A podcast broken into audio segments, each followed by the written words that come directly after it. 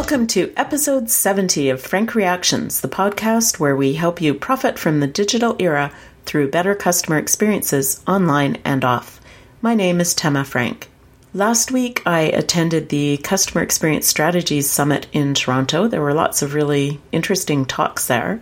And one of the people that I met after the conference was Kevin Krempulec, who is the Vice President and General Manager responsible for Canada for a company called Genesys, which those of you in the customer experience space have probably heard of. Now, I, I do struggle with how to handle vendors on this podcast because I do not want the interviews to turn into sales pitches. On the other hand, sometimes it's really important for listeners to learn more about what some of the options are out there that can help you improve customer experience in your organization. So I decided to invite Kevin on the show to talk about the evolution of technology for handling customer service calls and contacts as companies struggle to come to grips with our omni channel era. We also talk a bit about what's coming in the next few years because it doesn't stop with uh, today's version of omni channel. But before we get there, there are just a couple of things I want to mention. If you missed last week's episode about some interesting customer research done at ATB Financial, you can check it out and get a transcript of it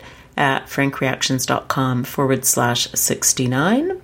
And of course, you can always make sure you don't miss an episode by subscribing to the Frank Reactions podcast on iTunes or Stitcher or whatever other podcast player you use. Or if you don't use a podcast app, and I know that a lot of people listening to this show actually listen on their computers. Just sign up for the Frank Ideas newsletter, and I will keep you posted whenever a new episode comes out. And you can sign up for that by going to bit.ly, bit.ly forward slash Frank Ideas, all written as one word. Other than that, just a couple of uh, other upcoming event reminders. The Customer Experience Professionals Association is holding its Insight Exchange in Atlanta May 3rd and 4th and I will be giving a little presentation there about customer experience turnarounds and some of the strategies that have worked to help companies do that. And also the eTail Canada conference in Toronto, May 16th, 17th. I will be giving a talk there as well on May 17th. And listeners of this show get a 25% discount if you register using code EC16FR. So EC as in eTail Canada, the number 16, and FR as in Frank Reactions, and all of those in capital letters. The only final thing I have to say before we jump into the interview is a little jargon alert.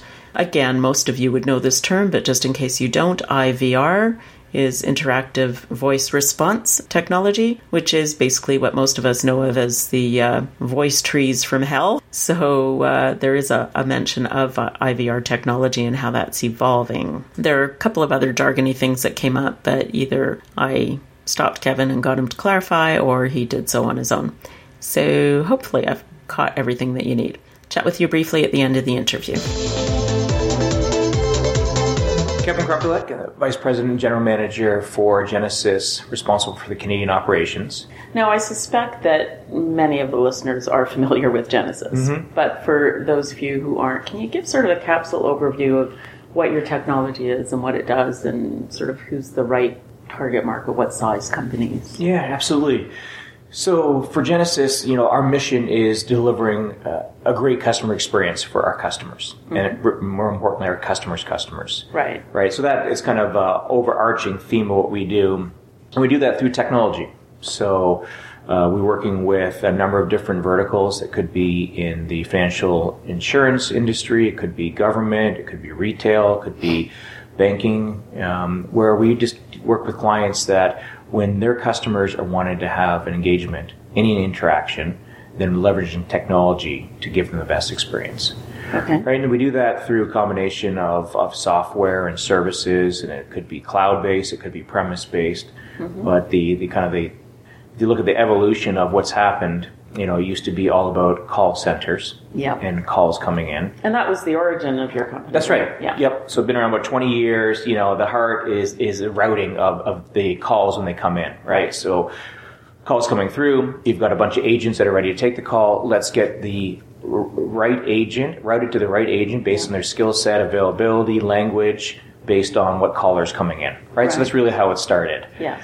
And then, you know, we saw that through the 90s, and that's morphed now to, to a contact center. Yes. You know, well, we start to see these different channels come in through digital channels, email, chat, SMS, and that kind of evolved to now a contact center versus a call center. Mm-hmm. To what we're seeing today, which is we're calling it the omni-channel experience. Right. Right. So when omni-channel experience, what that means is when um, an interaction happens, whether it is a call, whether it's a chat, whether it's through the branch, whether it is coming through through SMS, through mobile, that there's the same level of experience regardless of what interaction and channel it's on.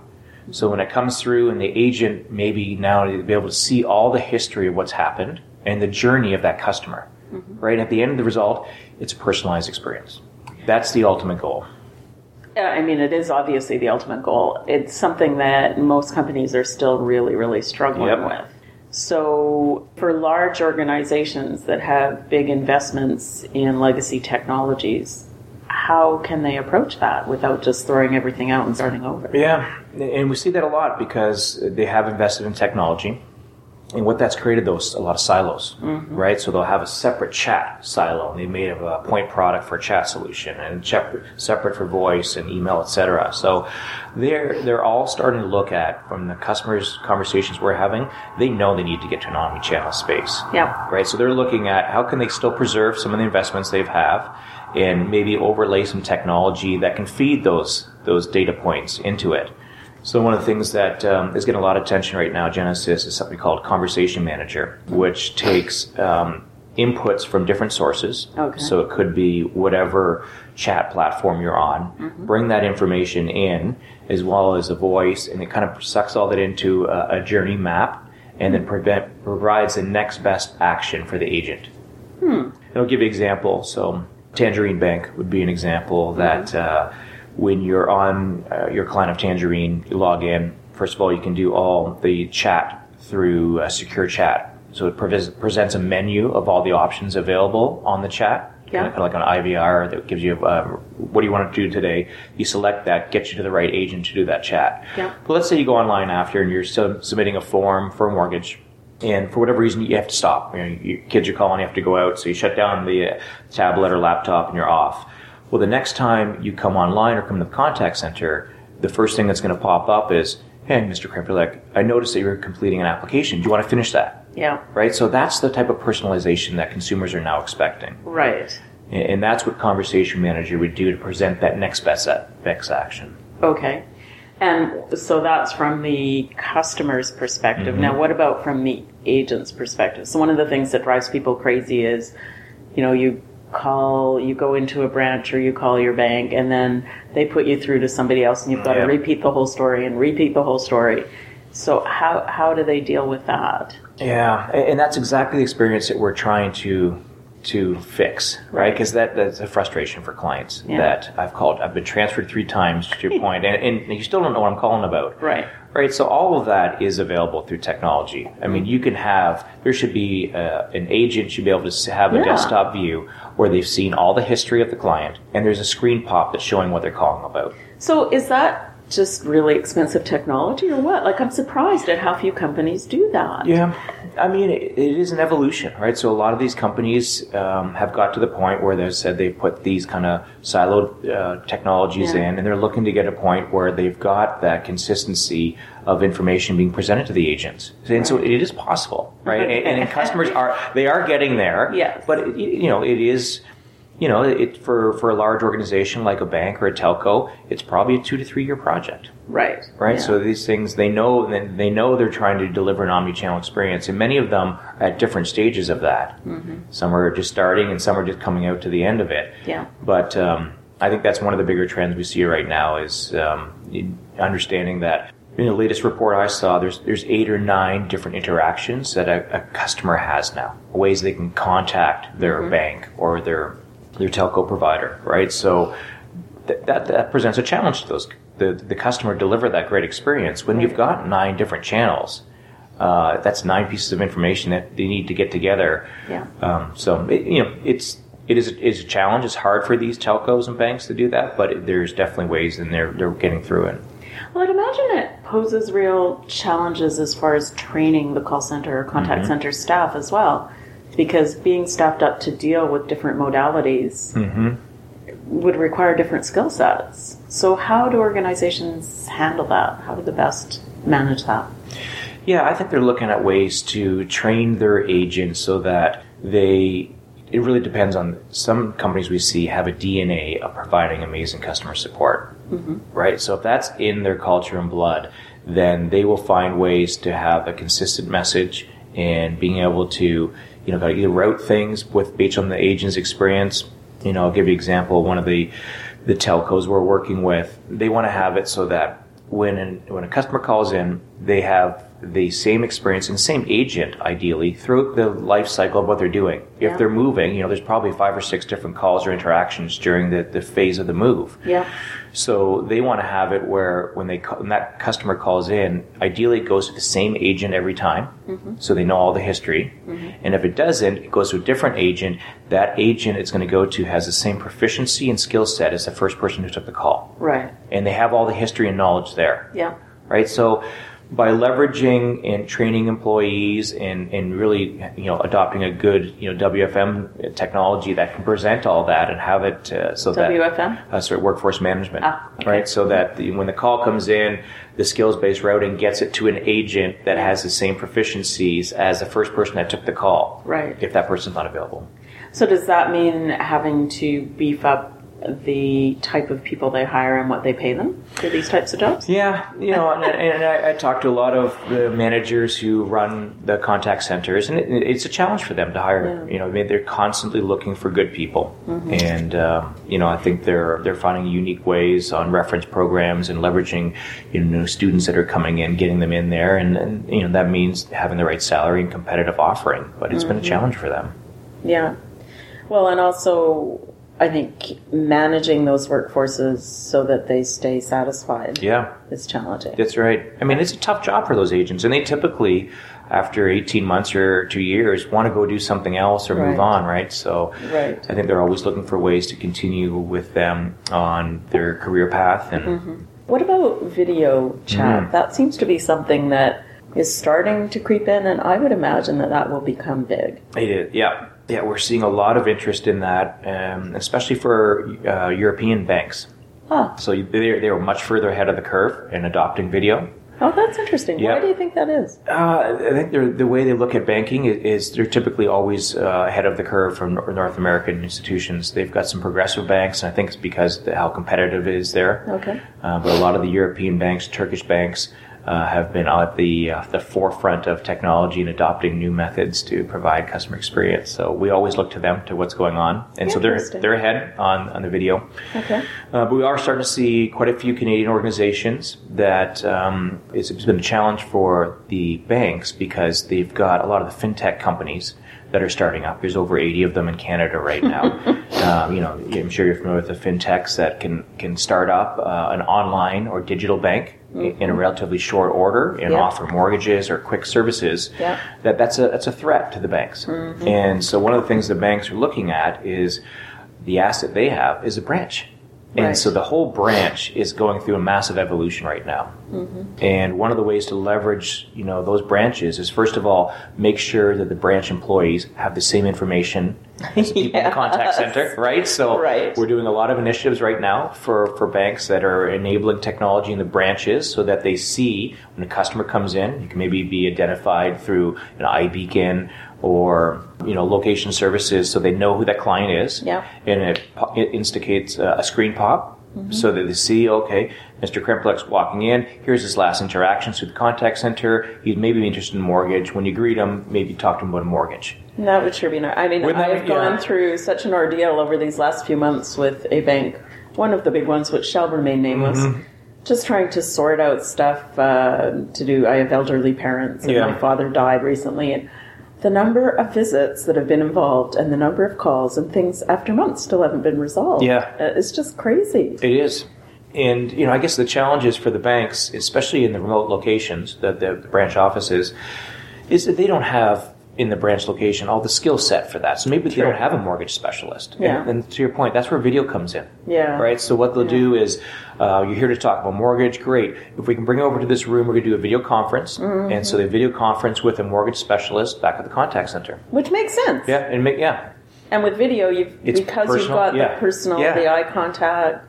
But the thing that keep, keeps occurring to me when I hear them talking about video in contact centers is my understanding is that in a lot of contact centers, the reps are dealing with several cases at once. Well, when you're doing video, you can't do that. It's true. So that really Yeah. changes the workflow. So what we've seen for a couple of banks actually in Western Canada, they have dedicated agents that just do video.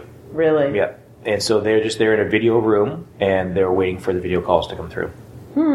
Interesting. You're right. And so you're right. For in that case, it's, it's going to be difficult for them to be blended because when that call, video call comes through, they, they cannot be toggling back and forth and doing email and chat, whatever requests are coming through. So they're dedicated uh, video agents. So then the question becomes would a video agent be able to bring in enough extra revenue to justify Right. the cost Yeah. of, Yeah. of being dedicated? Yeah, and so what we're seeing those video agents, it's, it's a very small subset right now. Yeah. You know, because there's there's not enough video calls coming through to to warrant a big team. So Right. it's almost like it's just a, it's a pilot program. We're just starting Right. off, but Yeah. you know, at the end, if if that's providing a better service to the client and they're getting the mortgage that they wanted to do by going to the bank because they still want the personal experience, then you know that you'll see more and more of that. Well, and that's interesting too because I mean, you're saying that they're starting to realize their big asset is branches, Mm-hmm. but if people don't particularly want to go into a branch, Well, there's where the demographics comes into play, Right. So now you got to look at the age group you're trying to cater to. Right. So some of the um, if you look at the demographics of who wants to go into a bank, the younger generation typically does not. Mm-hmm. Some services they do, but for the most part, they'll probably want to do a video conference over the mobile phone. yep, So that's a case where the young- you have to look at a different strategy for the younger generation, um, and obviously they're they're important to the, to the banks uh, to have um, you know someone in their twenties that's getting their first house or mortgage that that's someone they want to have a, a lifetime relationship with. So they're trying to look at what ways do the, that younger generation want to communicate, and typically voice is number five on the list, Yes. right? So they don't want to call in. yep, Uh, they want to go on a mobile device. They probably want to do video. They want to text. Although they may actually prefer Chat. audio They- yeah, because if they're uncomfortable, Yeah. or not audio, but uh, text rather. Yes. Because Yep. if they're uncomfortable with the situation, they may not want to be seen either. Yeah. I'm just thinking of you know the way my kids, Mm-hmm. particularly my son, who's you know he'll hate me for saying this on the podcast, but he never listens, so we're good. but you know he is a real phone phobic. Like he will text, no problem, Yeah. but hates actually speaking. And I would think being seen and speaking would probably. In a situation where he's not comfortable anyway, banking, because that's something they're not that familiar with yet, Yeah. uh, wouldn't want to. No. They just want to text. They want text. Yeah. So, all of that is. So you need flexibility. You need I guess. flexibility. Yeah. And, yeah. uh, that, and that's been a challenge to, to a lot of these customers that we serve with. Is it's hard to address all the different demographics across the different channels. Yeah. And then at the end of it, have an omni-channel experience, right? So Mm-hmm. that um, the, they have the context and they know kind of the right offer to put forward. Right. Your background is a sales background and still primarily a sales role. What are the selling fee? Like, how do you convince an organization that this is really worth investing in? So there's a couple of things to look at. I mean, one is what what are the metrics that that company is trying to do? Are they trying to improve NPS? And, and typically, organizations will know a one or two point increase in Net Promoter Score will produce X amount of new revenue or pre, uh, or prevent churn from Right. happening. So trying to figure out where they're trying to go as an organization. Are they trying to grow into a certain market? Um, and part of this is is done through proactive technologies now. So a lot of conversations we're having with clients is proactive outreach, right? Which now consumers, I would say, um, it used to be they don't want to be proactively outreached on campaigns or ideas, but now I think they're they're open to it and sometimes expect it. So, in what? Give me an example. Yeah, proactive outreach maybe if I'm um, I've been on the website and I've been looking at different phones and I decide not to do anything and then I call in, maybe talk to an agent about different packages. Well, maybe next week there's a promotion on that uh, Samsung phone so that there's a proactive text or email or whatever channel that person prefers, uh, pro- proactive outreach regarding that product or service that maybe there's something on special that they can take advantage of or ways. Okay. So you know, proactive is a, is a new way I think to uh, customers now looking at Okay. how to get engaged with their clients. You know, but overall, I think it looks at uh, you know, going back to your question of uh, how do we talk to clients and how do we get them, you know, to, to do a project or get them to look at you know, Genesys technology, and it really comes back to where are they trying to aspire to? Uh, what are their goals as, a company? Are they trying to in, in, grow top line revenue? Are they trying to in- increase customer satisfaction? And then we'll kind of peel back from there uh, of how to how's the best way to do that. So, what do you see as being the biggest barriers to implementation normally? Uh, twofold. One of them is legacy technology they have, right? So they've made investments in certain technology and they have uh, some aging technology that uh, is still working, mm-hmm. but they know can do a better job. Right. Right. So that's a matter of um, finding ways that we can get a consensus across the group that it's time to move off to a different platform, or how can we still leverage some of the components they have and, and get them better better service. Uh, the other barriers are, I think, the, the different size of customers, right? So uh, a small business may have a completely different set of needs than of obviously from the banks yeah. and larger organizations. So you know, one of the things that we've done at Genesys is have kind of three different offerings based mm-hmm. on customer size. So, what would be the lowest customer size you'd have something for? Yeah, so someone who has three agents right? So we've got a cloud-based solution that is for a, a very small business that maybe only have three agents. Okay. And, and that's uh, it's only available through the cloud, mm-hmm. and uh, it's made to be get turned up quickly. Typically in 30 days, the service is up and running. It may be just provide you know self-service. It could just be provide um, voice IVR, mm-hmm. or, or, may go deeper in providing other channels. So that's something we've de- developed right for that small market you know, the mid-size, they're kind of looking at you know, premise-based software or cloud. And then the enterprise space uh, historically has been still premise-based technology they're looking at, although a lot of them, again, are looking to find ways of, as they put more and more of their services out to the cloud, mm-hmm. then is, is something like the contact center software yeah. and solution something we could put off. So I don't know if I mean, you're responsible for Canada, so I don't know if you're in the position to answer this or not, but I'm curious about I know that in a lot of elements of e-commerce and digital technology, Canada's tiptoed compared to the U.S. Mm-hmm. Do you see that? I mean, I, our banks, I think, have been ahead mm-hmm. of the mm-hmm. game, but in other areas, we've been quite reluctant. What do you see? Yep. And I, I, do see that trend, right? Typically, Canadians are a little more risk adverse. Yes. And, and they tend to overanalyze technology's decision yeah. uh, and solution. And so I do see that, you know, I gave you some examples of the Europeans, uh, some pockets in the US that tend to move quicker and faster. There, as you said, there's, there's definitely verticals here in Canada that do move quickly. Yeah. And, and banking is a great example. I would consider them the forefront. And well, it's funny because my previous business, Web Mystery Shoppers, which really did mm-hmm. omni-channel customer testing or customer experience testing back in I started it in 2001, so nobody was even talking about omni-channel then. But I named it Web Mystery Shoppers, assuming my clients would be retailers, yeah, banks, government, yep, yep. some travel organizations, yeah, very few retailers, because yeah. their mint margins are too thin fundamentally. But they banks understood the financial impact yeah. before anybody else. And we're starting to see government yes. move along, right? So we're involved in an initiative with um, shared services, so the federal government, who's yeah. taking over 400 contact centers and moving it into one shared services. Wow. So the idea there is going to provide more consistent service to citizens of Canada, uh, as well as reduce a lot of cost by mm-hmm. not having 400 different platforms and services, having it on one shared services. So yeah. um, that's a pretty um, that, that that's a progressive thought by by the government to do that, mm-hmm. and um, that's an example of the government. I think is kind of at a point where they're moving at, at pace. Well, and the thing is, for governments, the potential to save money oh, is huge. massive. Yeah. Yeah. Yeah. It, there's there's so much inefficiency there in huge, huge amounts. way, and, it's just a frustration for citizens when they're calling in. Right? There's just it, it's a complete different experience depending if you're calling into the CRA or yeah. ESDC. So yeah, frustration, and also, quite frankly, a frustration. I think for a lot of the civil servants. Yeah. Uh, we're probably nearing the end of our time. Do you have any things that you wish I had asked you about or think I should have asked you about that I haven't? No, I would say, uh, you know, in closing, it, it's an interesting time right now. Uh, I think the, the bigger trend, as I talked about, is, is omni-channel, which I think will be around for the next, you know, two to three years as companies still get to the point where they know they need to do it or in, in the phase of deploying it. The next thing after that, you know, I, I, we see a lot of personalization and, and, proactive outreach, which I've talked about.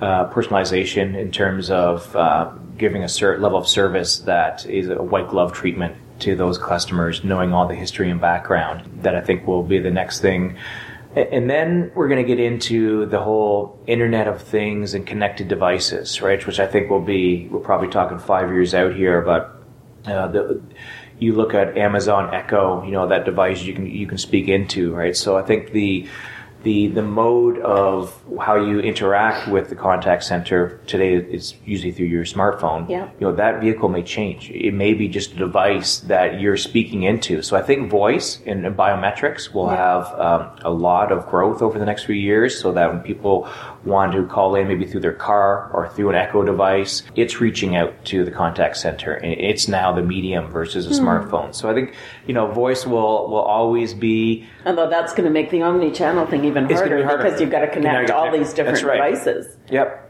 Yeah, and, and that's what we've seen in the research is even though there's eight or nine different ways through this digital explosion, uh, voice transactions are still they're still they're not growing to the speed of, of digital, right? I think it's said that this year the number of digital interactions will outweigh voice. Well, voice still isn't still all voice, that accurate. Yeah. You know, I mean, we've still got a long ways to go. I think, way, yeah. I mean, as somebody who would love to dictate my books, yeah, yeah, and it just gets too frustrating. Yeah, it's, Although it's, come a long way. It's got a long way to go. I mean, yeah. I called in yesterday to a travel agency, and I, I got the through to the IVR, and it said, you know, please tell me what you're trying to. I can recognize full phrases and sentences. Uh-huh. You know, okay, okay. You know how accurate it was is still. You know, we, still we, still have a little bit of work to do there. yeah, I didn't quite get the you know to the agent that I was calling in about, but uh, you know that that's something I think we'll see more of. Um, um, Self service has been a topic that you know some clients don't like the idea of leveraging self service. Um, but I think a lot of consumers would prefer it. You know, yeah. if it's accurate, right? If, For sure. if, if you can get through and uh, in, in, a voice tree and get to the right to the right agent, the right level of service by doing a few things up front, I think as long as it's done properly, that'll be a, another area of growth of self service. Why would companies be reluctant to do that? I think it's got a little bad stigma out there about oh, you know, oh, long voice trees. Yeah, yeah long voice trees. Yeah, right, and and in, but I think when done right, it's actually a, a value to the, their clients right? So to do uh, IVR and have the right voice trees and the right messages and get people to the right agents, then that, that's actually an art and a science combined. But if you do it properly, I think it's a great value to the clients. I think there's a big difference though between voice trees versus a screen where you can yep. see and pick. Yep. I mean, the problem with the voice tree is you've got to that's listen right. for so bloody long to get to what you want. Yeah.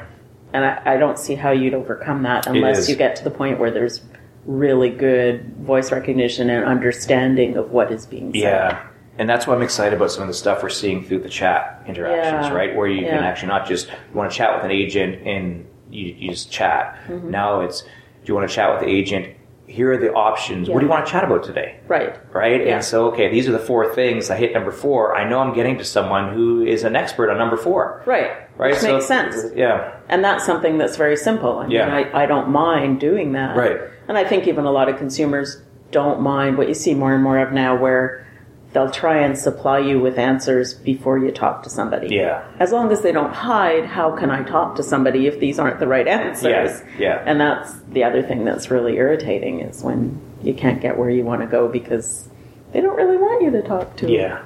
It is. I mean, it's a very interesting space right now. Yeah. An interesting time because of uh, all the different ways you can connect with yeah. uh, the rise of digital channels and interactions and, and, what that means to how customers can can compensate for that and can can actually take advantage of it. it, it is an interesting time for for consumers. It's, I mean, they're expecting an on-demand experience wherever they are, mm-hmm. and they want the right service offered to them at the right time, right? Which is it's a, it's pretty tall, a tall task to ask for, but yeah. that's where we are today. Are there any companies that are using? I mean, we've talked about beacons, so you go into mm-hmm. a retail store, it recognizes who you are. Are there any companies that are then connecting that with what these same people are doing offline? Yeah, we're starting to see some of that correlation work going on right now. Yeah, Okay. so when they come into the store on iBeacon, and then it's going to connect with maybe what, what type of web surfing they were doing or other interactions they've done. Absolutely. Yeah, that's in their early stages. I would think so. Yeah. Well, and there are privacy implications which would make people uneasy. And that's the thing, you know, it's a little bit on the creepy side, Yeah. but as I mentioned before, some customers are actually they, they they're expecting that. They're Well, expecting think yeah. a lot of us are kind of almost have split personalities on this because on the one hand you want the fully tailored Mhm. customized experience you want them to know who you are and what you want but you also don't want them tracking you and invading your the balance, privacy right? It's a, it's a balance of privacy, Yeah. and you know, if I'm online at a retailer looking for an electronic device, and I've been there three times in the last week, I don't mind if someone does a proactive outreach to me, or Yeah. when I walk in the store, someone greets me and says, "Hey, would you are actually are you looking at that camera today? Is that where you're coming in here?" Like I might think, "Well, how do you know that?" But I would expect they do know that. Yeah. You know, with the technology available today to see, see what's been going on online, I would expect that. And so I think a lot of um, certain generated, maybe younger generation, absolutely would not be creeped out by that. But some people may be, right? And that's the balance we're going through right now, I think, with consumers. and why the human skills are so important Yeah. Yeah. thank you very much for your time Thank you. Hope you enjoyed that interview. I think it's going to be interesting watching how these technologies evolve. But clearly, especially companies beyond really small ones are going to need more and more technology to help them handle the burgeoning demands for customer service. A few words before I wrap up. A reminder if you're going to be at either the CXPA's Insight Exchange in Atlanta or at eTail Canada in May, let me know so that we can get together. I, I always love meeting the people who listen to the show. You can reach me by email to let me know that you're coming or that you might be there. Just send an email to Tema, T E M as in marketing A, at frankreactions.com or on Twitter just at Tema Frank or on LinkedIn or on the Frank Reactions Facebook page. It would be absolutely wonderful to see you there. For the next few weeks, I'll be having the podcast tables turned on me as I do a bunch of interviews as the guest this time in preparation for the launch of my book, People Shock The Path to Profits When Customers Rule. And if you haven't already signed up to be on the People Shock Insiders list, head on over right now to bit.ly, bit.ly forward slash People Shock First. First written out F I R S T to get on the insiders list. And once you're there, you will get the first chapter of the book. You'll get updates, bonuses, special materials I'll be making available, and a chance to get your hands on the book before it goes fully public, and an invitation to the launch party. So it'd be pretty cool if you went over there now. So bit.ly, bit.ly forward slash people shock first. And again, as I mentioned at the beginning of the show, if you want to make sure that you never miss an episode and you are not subscribed on iTunes or some other podcast listener, just go to bit.ly, bit.ly forward slash frank ideas. And you can sign up for the newsletter where you'll get updated every time there's a new post. That's all for today. I will chat with you again next week. Bye.